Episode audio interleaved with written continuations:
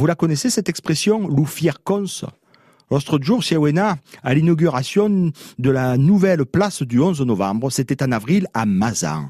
là, il croisa quelques cousines de la famille Marcelin, Lou Michel, hein, Lou rey de l'électricité, son frère, Lou Jean-Pierre, était lui, Lou rey de la plomberie dans le village.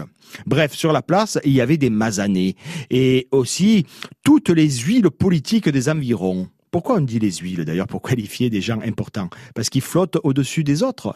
Lou Fiercons, dont je vous causais tout tard, c'est le fier maire. À quel des mazans, elle s'arriba dans le village per faire l'instituteur d'une lisanade cessante.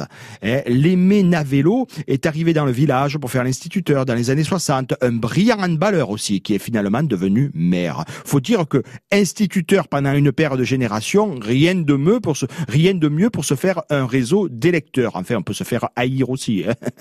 Euh, si on met pas trop de, si on met trop de bonnets nazes, euh, de bonnets d'az sur la teste d'hydrole. En tous les cas, il était fier d'inaugurer sa place intergénérationnelle, hein, Amélie Jeune et Vieille, ceux qui se sont succédés dans l'école du village. Sinon, sinon, un autre fier cons est Saquet des Mourières les Avignons qui a également inauguré sa place. Lou Noël Granier, Granier, les Granier. Il y a quelques générations, quand on parlait euh, tous une version différente du provençal dans nos villages, est-ce que c'était des producteurs de graines, les graniers, comme les fabres étaient des forgerons, hein, les charpentiers des charpentiers et les sorbiers des rêvaires, ah mais disons c'est les ailes, hein, des rêveurs avec des oiseaux sur les ailes. Allez, je m'envole, je m'envole.